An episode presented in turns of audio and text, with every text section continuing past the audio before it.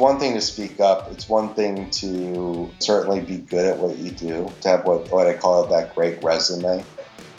But at some point, people really give somebody credibility not based on their resume, but on their relationships. Why did I become an executive coach? I saw lots of great people fail to get ahead at work, while their much less talented peers blew right past them. That made me furious, but also curious. What were great people getting wrong? It came down to helping them re examine what drove success and then helping them make critical shifts, one hard truth at a time. Feel like you're doing everything you were told but you're not moving ahead at work nor having the impact you seek? Then welcome to 97% Effective with Michael Wenderoth, where we skip feel good, happy talk and engage experts in pointed conversations about what it really takes to move the needle at work and your career. So if you feel stalled or frustrated, or seek that extra edge as you move to the next level, then look no further. This is the Hard Truths Playbook you never got.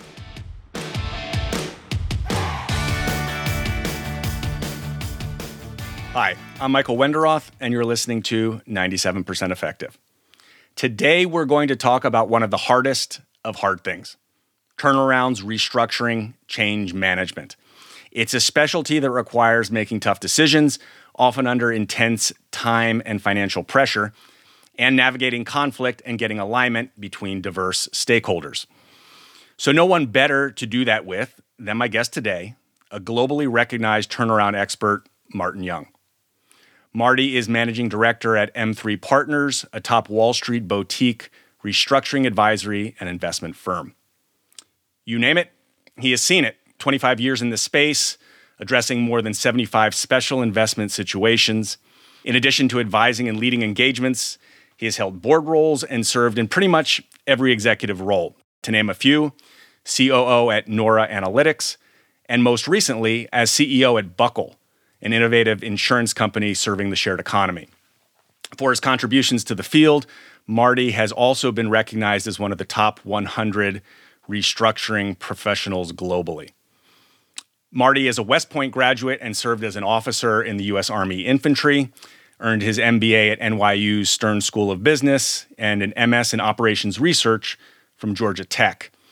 And not so typically, one of the topics that I want to talk about today with him he holds multiple master's degrees and a, and a doctorate in theology from Gordon Conwell Theological Seminary in New York. Very excited today to talk to Marty about power and influence around two topics. One, leadership skills required to do successful restructuring, and two, the influence that his military and theological training has on his approach to work. Marty, welcome to 97% Effective. Thank you, Michael. Thank you for having me. Let's start with your background. West Point, U.S. Army, MBA, MS in Operations Research, all of that very much makes sense in our stereotypical view of those who work in Wall Street and have a successful career there. But I'd like to start our conversation with the part of your background that jumps out the theological degrees, as well as what I didn't mention ongoing work you do as a chaplain in the Army Reserve how did your religious side emerge and how does that fit into your life and work? So, you know, at a fairly young age, I had a lot of interest in serving in the military, and I was honored to get an appointment to West Point. And when you go to West Point, you are you are a soldier. You are 24/7, not just sort of the academic rigor, but you're also fully engaged in sort of the physical and the military training, which is essentially nonstop. And inevitably, when you really sort of think about what you're trying to do as a soldier, is you're trying to basically defend, protect. But in order to do that, it often requires at least a threat and sometimes the use of force. And certainly the threat and use of force is really the threat of killing people and when you think about that, as human beings are moral creatures, and you're talking about killing another moral creature, it, it, it introduces a whole set of questions on you know the ethics of war, the spirituality of combat, the theology of conflict, and uh, it, it really sort of forces those questions. And I think everybody arrives to differing answers in terms of how they think about those things.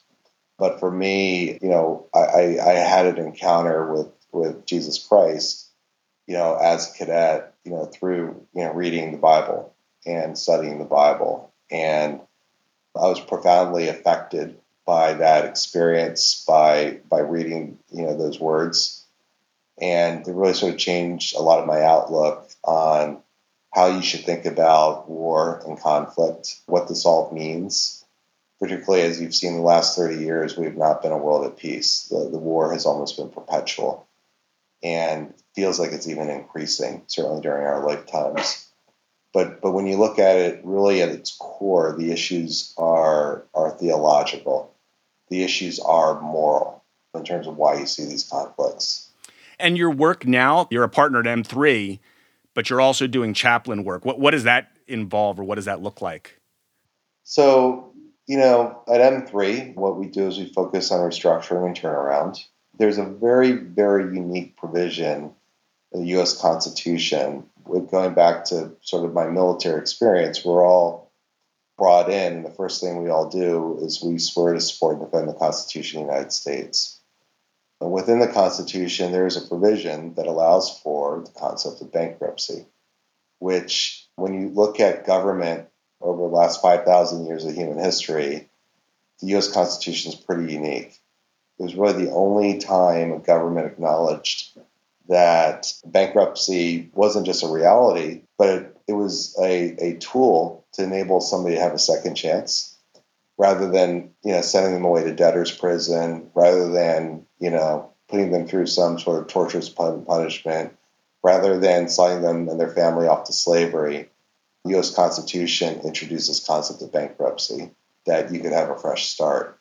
And and really, I think when you look at the core of turnaround restructuring, it's giving companies and often sometimes individuals, but more often companies, sort of a fresh start to re-enter into the economy in, in a way where they create value you know, for their owners, for employees, for vendors, for partners. Uh, they pay taxes, all those things. And so you very much serve as a catalyst in that. Yes. Marty, this podcast is, is around power and influence, how, how individuals use it, harness it, particularly to get things done, to advance their careers. I'd love to start with how you personally define or think about power and influence. So, I think there, there's they're really sort of two different things. I think people think in terms of formal power, legal rights and capabilities they have, whether directly by law or through agreement or through a board resolution. And then there's informal power and you know influential power that often can basically also drive the decision makers have the real power to, to actual outcomes.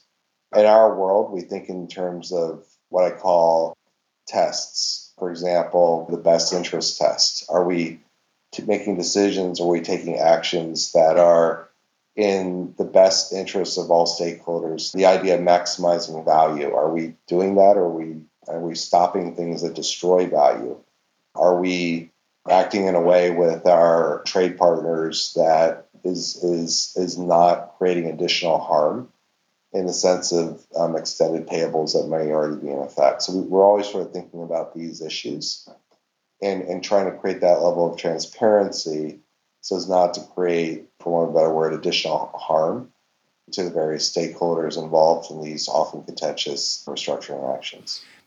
That takes us right into the world of turnarounds and change management. And, and I'll put it right out there. When people hear that, the words that come to mind is brutal cost cutting, usually layoffs of people, and making some of these what they feel are inhumane decisions. Is that what your world of restructuring really looks like, or is that a Hollywood image of, of what you do? So I think that's one facet. And, and to go into that example, sometimes you have to look at what activities you know a company is doing. Are those activities making money or not? Uh, are they creating value or destroying value? But you also have to remember the employees are also a set of stakeholders. And so there are laws, like for example, the WARN Act, that you have to sort of take into the calculus because even if you intend to stop a unprofitable activity, you still have to take into account that there are other stakeholders than just quote the company shareholders, for example. So you got to do it in a way where you're also protecting the rights of the employees that are going to be laid off, for example, through the WARN Act, and, and other things to comply with in order to, to do that. But I, I would probably comment, I think Hollywood oversimplifies everything. They try to make it super simple, but often these situations are actually quite complex. You have done so many of these. You guys have also analyzed what constitutes a successful turnaround. Is there some key element that's defines success in, in the turnarounds you do? So I think most of my colleagues in this profession would tell you there, there are generally two things you look at. First of all, is the company a good company or a bad company? Meaning, does the company deserve to exist? Because if not, it, it might not really be worth even trying to save it, right? But if the company deserves to exist, you sort of look at it through the lens of is it a good company or a bad company. And, that ultimately has a focus on the income statement and the operations that produce the results on the income statement. So that's sort of what we call turnaround. If so, there are things you can do to improve the income statement. Those tend to be turnaround type of activities. And then you have restructuring, which is really the the view of the balance sheet and the question of is is this capital structure sustainable? Does the company need the capital uh, required to be successful, or is the company miscapitalized and, and despite being in a great market with a great management team and, and, and you know the right uh, platform, it just doesn't have the money to perform. So that tends to be more focused on the restructuring side. But often you can't do either action in a vacuum because changes in the income statement certainly change how you think about the balance sheet. And constraints in the balance sheet often limit what you can do in the income statement.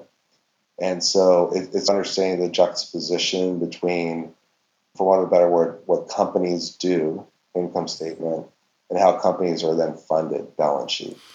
You break that down quite simply, and it sounds very rational. What does leadership, and the people part of this equation, play in that success or, or failure? So there are often multiple constituencies. You certainly have your board members, you have your executive team, you have your key managers, you have your mainline employees, and that's usually everything quote internal to the company. And then you have often externals that can be very influ- influential, and those could be sponsors, you know, private equity firms that actually own the company. There could be large shareholder groups that have lots of influence on the company. There could be different types of creditors sort of sitting out there, whether banks or other types of secured lenders, which these days there are lots of flavors. There's banks, there are BDCs, or CLOs, there are private lenders. And then there are unsecured lenders, which which could be bondholders, but generally are all the trade creditors, the the vendors that and partners the company needs in order just to operate its business in the normal course. And sometimes this could be quite large and quite concentrated and, and really affect outcomes. So managing all those constituencies in a way where we're trying to create and drive value is, really the, the art. Talk about that art because that goes right to the heart uh, of things here that you are coming in as an advisor and you've got all these stakeholders to manage. And, and I, I want to go back to a conversation we actually had before that you, you really painted the world as lots of stakeholders, lots of egos, politics, infighting getting in the way. Can you say more about how, how you could go in and analyze or think about where you need to push, where you need to act? So, so fundamentally, what you try to do, first of all, is try to understand what the core business really is. And, and sometimes that means shedding things that are no longer the core business. But you try to figure out what is the core business, what are the necessary things in order to sustain the business. Because generally, the business itself is the key to a recovery. You know, whether for creditors, whether for equity, whether for employees, it, it's usually the key. So if, if you can get a, for want of a better word, a focus on what is the core business fundamentally, and, and, things that may not be the core business, you might be able to go and sell off, for example, or wind down because it's not the core business. But but you're trying to triangulate through the core. And then once you understand what the core is, because of the, the immense amount of law and case law regarding bankruptcy, if, if you sort of discern that that core is not able to sustain the capital structure, we generally try to start thinking in terms of a bankruptcy paradigm. Even before we're ever in bankruptcy, we start thinking about um, how different creditors um, and other stakeholders could be treated in a Chapter 11 process. And we try to use that to inform, you know, how how this could basically drive potential restructuring actions, both operationally and in terms of financially and regarding the balance sheet.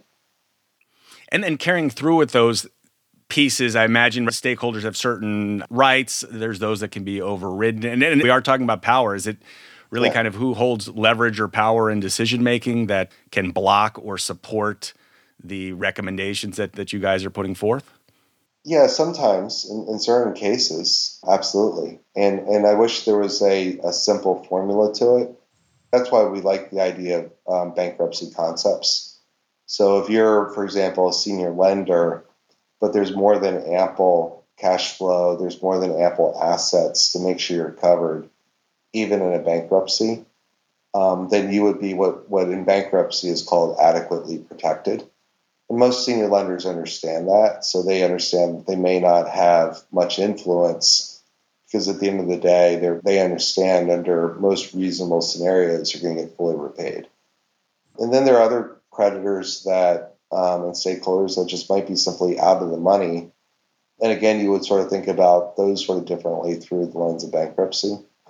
But it's often those gray areas in between where you see the most contention and and, and typically um, there's a lot of complexity in terms of how different people and institutions think about it based on how they got into the deal in the first place, based on how they're thinking about getting out of the deal, um, versus how much they may like the company, or they may just sort of see this as a very short term trading opportunity. So there are a lot of permutations, but but often, you know, there isn't really one size fits all. There, there are a lot of different types of creditors as well as agendas as creditors could have under a wide sort of range of circumstances. You've been listening to 97% Effective with your host, Executive Coach Michael Wenderoth. If this interview is making you think, make sure to share it with a friend. Now, back to our interview. And it sounds a lot there of, of very much understanding the interest and rights of the various stakeholders. And I would love to discuss this concept that came up in a previous conversation we had when we were talking about yeah. diagnosing organizations and part of your theological background came in here we were half joking a little bit but this idea of looking at everyone's self-interest you brought up a, a theological concept total depravity. Yeah. To describe that could you talk about that? It is a is an interesting lens to, to look at organizations and people through and i'm wondering what we could learn from that. So again, much of what I do is based on law and regulation around bankruptcy, and a lot of that is based around law and regulation that comes from the U.S. Constitution. And so, going back to why why did we create bankruptcy in the U.S. Constitution? Because the founding fathers realized that lenders often use the power of debt to enslave people and scale. In fact, there are more slaves today than there were in 1859. And and if you ask how is that possible, it's because of the power of debt. Because you know when a poor family owes somebody money they can't repay, they often have to sell the kids into slavery, right? The founding fathers also realized that if you just bankrupt somebody, so the original word bankrupt means you would basically destroy their business, you would break their bench, right? They could no longer do business. Well, that wasn't good either because you, you want somebody to be a contributing member of society. They just failed, right? Sam Walton failed the first time, but you want you want those entrepreneurs to come back and, and try again, right? So you don't you don't want to take somebody out of the game either. But sometimes there are competitors and financiers for reasons that you know unfortunately in human history want to take you out of the game because that's how you create monopolies, right? So you, you go back to this idea of total depravity. The U.S. Constitution although it doesn't use that word, when you look at what it is, it assumes total depravity. That's why you don't want, for example, president making all decisions. You want a president, a Supreme Court, and you want a Congress. Uh, and you want the Congress divided in two because you're afraid of populism. You're actually afraid of popular leaders and their ability to sway votes. So you don't want you don't want a populist system, but you want to basically make it hard for a short-term populist leader to take control. You institute things like the electoral college for the same reason, right? You implement a whole bunch of laws that basically, or I, I should say, constitutional rights that protect the rights of states so that if a state doesn't want to comply with the federal government, they don't have to. And so it, it's really interesting how there's sort of this implicit idea that the states should not trust the federal government. And if you look at the Constitution carefully, it's basically why all these rights are reserved to the states. And then even the Constitution authors realized that they were somewhat depraved. They would do things. So the Constitution had some it had to change, but it had to change with very high bars. And the first change were the Bill of Rights, first 10 amendments, which realized, you know what, you can't just not trust the, the federal government and the states. So individuals need rights too. So if you sort of look at it very carefully, it assumes this idea of total depravity. And so what, what rights are given, are, uh, you know, through the U.S. Constitution are, are really the things that are restraining people from what would otherwise happen. And so, yes, people are totally depraved. They're always going to act in their self interest. But things like bankruptcy and legal agreements put constraints on, on different stakeholders as you sort of look at these complex situations. So, so it's very much thinking about people as that, that they will act in their own self-interest, not be looking out necessarily for the common good, and you need to have checks and balances, or to assume that in in most people. Is that a fair yeah. characterization of what that looks like? Yeah, I, I, think that's what the Constitution says, and that's yeah. what the bankruptcy code is saying. But then it's sort of forcing a process upon people where you actually have to do things that are in best interests. You have to do things that are maximizing value, which have to all be stated because otherwise people wouldn't do it. So that's really what the bankruptcy process is designed to do. This takes us a little bit back to to your work as a chaplain. I'm curious because you know if you're a consultant, you're often brought in to have the answer. If you're an advisor or a coach, you're helping people come to that realization. And you've been on both sides of this. Sure. As an advisor, advising the stakeholders, as well as being in the C suite, right? Being on the kind of receiving end. Could you speak a little to how a chaplain looks at this or what element you may bring from that into how you advise others in their work? In terms of being a chaplain, you, you get a sense on how to relate to people in a very different way. I, I kind of tell people that being a chaplain really grounds me to the average American. Because when you look at the makeup of the National Guard, for example, and generally they're the average soldier is the average American when you look at it. So you see a balance there in terms of just how people generally think about things because at the end of the day, you know, the reason I think capitalism has thrived here is, is not just because a, a, handful of capitalists made a lot of money over the last hundred years, but it also enabled a lot of other people to get, you know, good paying jobs, pay mortgages, raise kids, all those sorts of things. And fundamentally, a good company has got to have good people and good leadership. But but often when they're in these pockets, you're trying to figure out does the company even deserve to exist? Fundamentally, as you're going through these sort of complex uh, mathematical calculations and legal permutations, you, have got to understand how you know the average person of the company is going to process all this. Should be be looking to leave and get another job? Should they be looking to, for a better word, just focus their efforts elsewhere, even when they may be showing up. So th- those are all the things you really got to think about, and and it's not just messaging, but it's really kind of trying to partner with management and the board so that people are are incented, they're aligned, and they're you know showing up at work every day and, and they're moving the company in the right direction. That's that's not easy. I like that concept you said about grounding that comes with your work as a chaplain. Are there certain things you do to get grounding each time you go into a conversation? I think when I'm going into what I know is going to be a very hard and contentious meeting, I do try to say a prayer before then to just remain calm, remain self controlled, listen, try to understand people's perspectives. So, yeah. This piece, let's flip it to the other side because, as, as I mentioned in the introduction, multiple C suite roles and most recently as CEO at Buckle. And one of the things in the work that I look at is power can also corrupt, right? As you as you gain more of it, you lose perspective.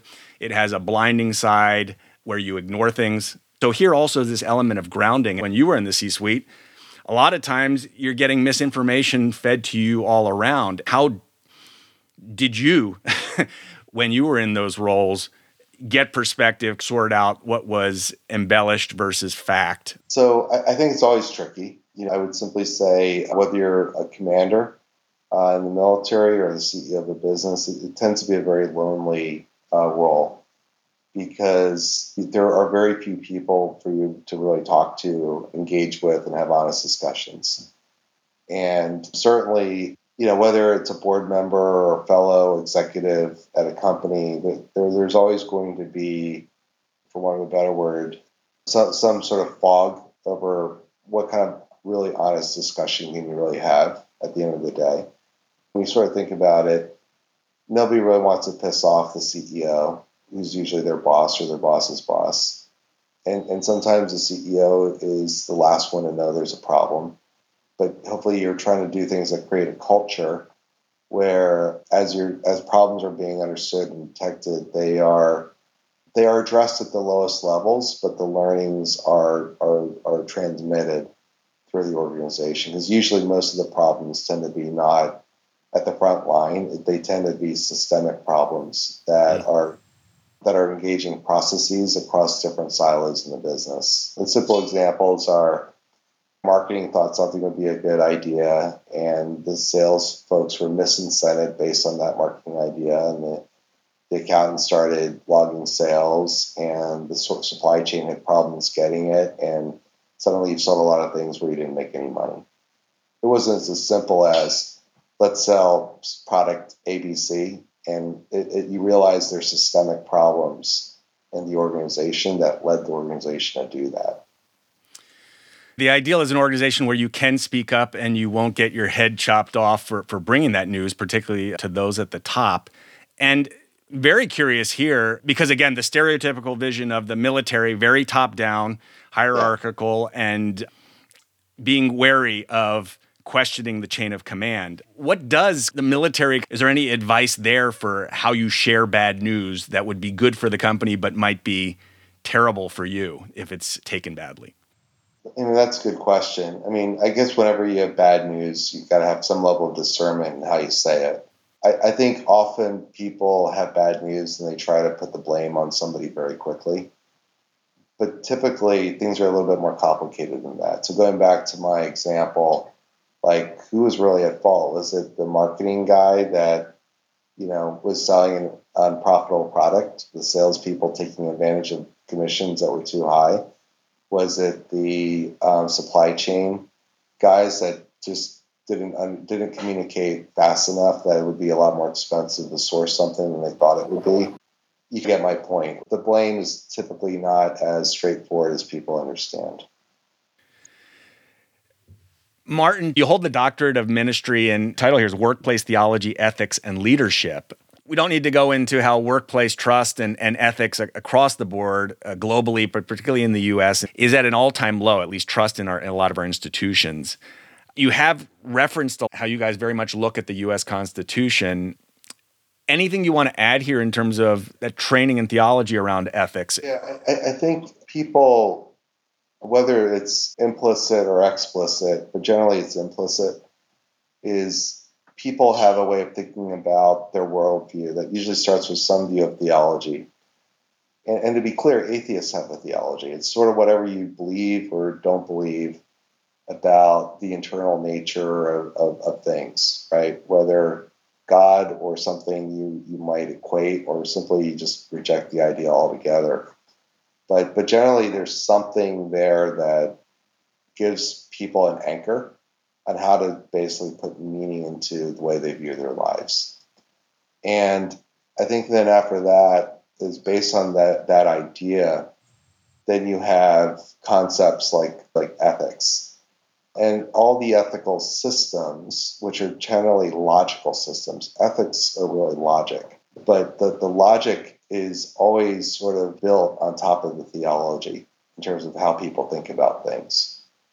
Once you get beyond um, the idea of ethics, now you can talk about leadership. And leadership is really the, in my view, it's identifying a problem with a moral center that people can get behind and want to solve.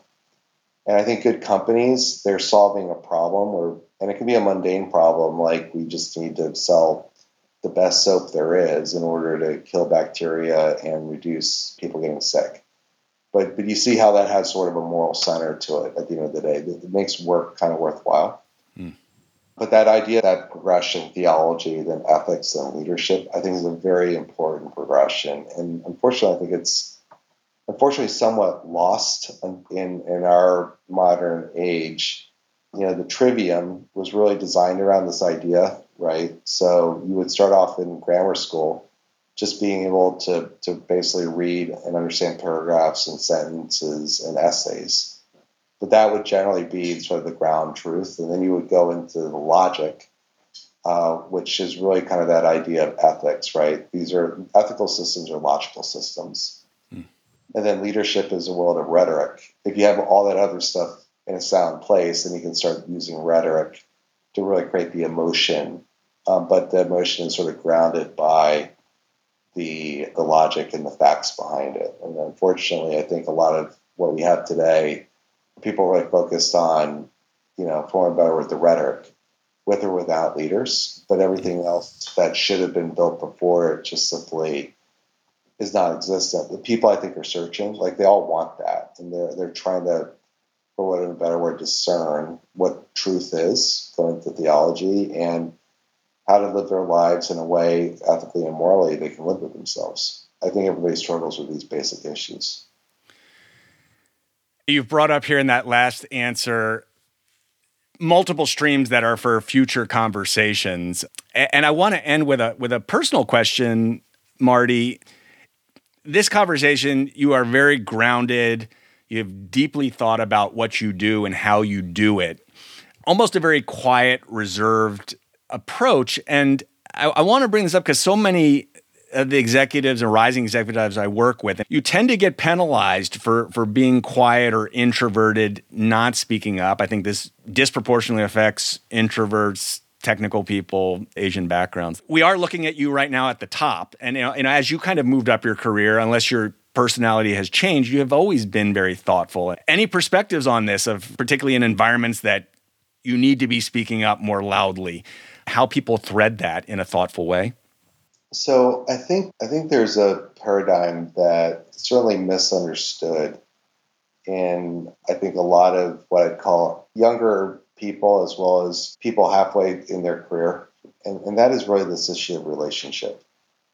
And it's one thing to speak up. It's one thing to certainly be good at what you do, to have what, what I call that great resume. But at some point, people really give somebody credibility not based on their resume, but on their relationships. And I would simply say is if you want to speak up, that's great. But hopefully you have the kind of relationships with the people you work with that you already had the conversations with the people in the room to know that when you say something, you're simply saying the things that people already have on their mind and, and they're concerned about. And if you don't have those kinds of relationships, you will find you're generally pretty ineffective. Hmm. Tremendous truth there. Marty Young, managing director at M3 Partners. Very much appreciate your time, Marty, for joining me today. How do people best reach you or see you and the work you and your company do? I believe just Google M3 Partners or restructuring M3. People will find us pretty quick. Thank you so much, Marty. All right. Thank you, Michael. Appreciate it. Thanks. Take care. Thanks for listening to 97% Effective, where we skip happy talk and help you break through and ascend one hard truth at a time. Help others discover this show. Leave a review and rating wherever you listen to your podcasts. And if you like what you heard, you can get free resources, including the first chapters of Michael's book, Get Promoted, on his website, www.changwenderoth.com. That's www.changwenderoth.com.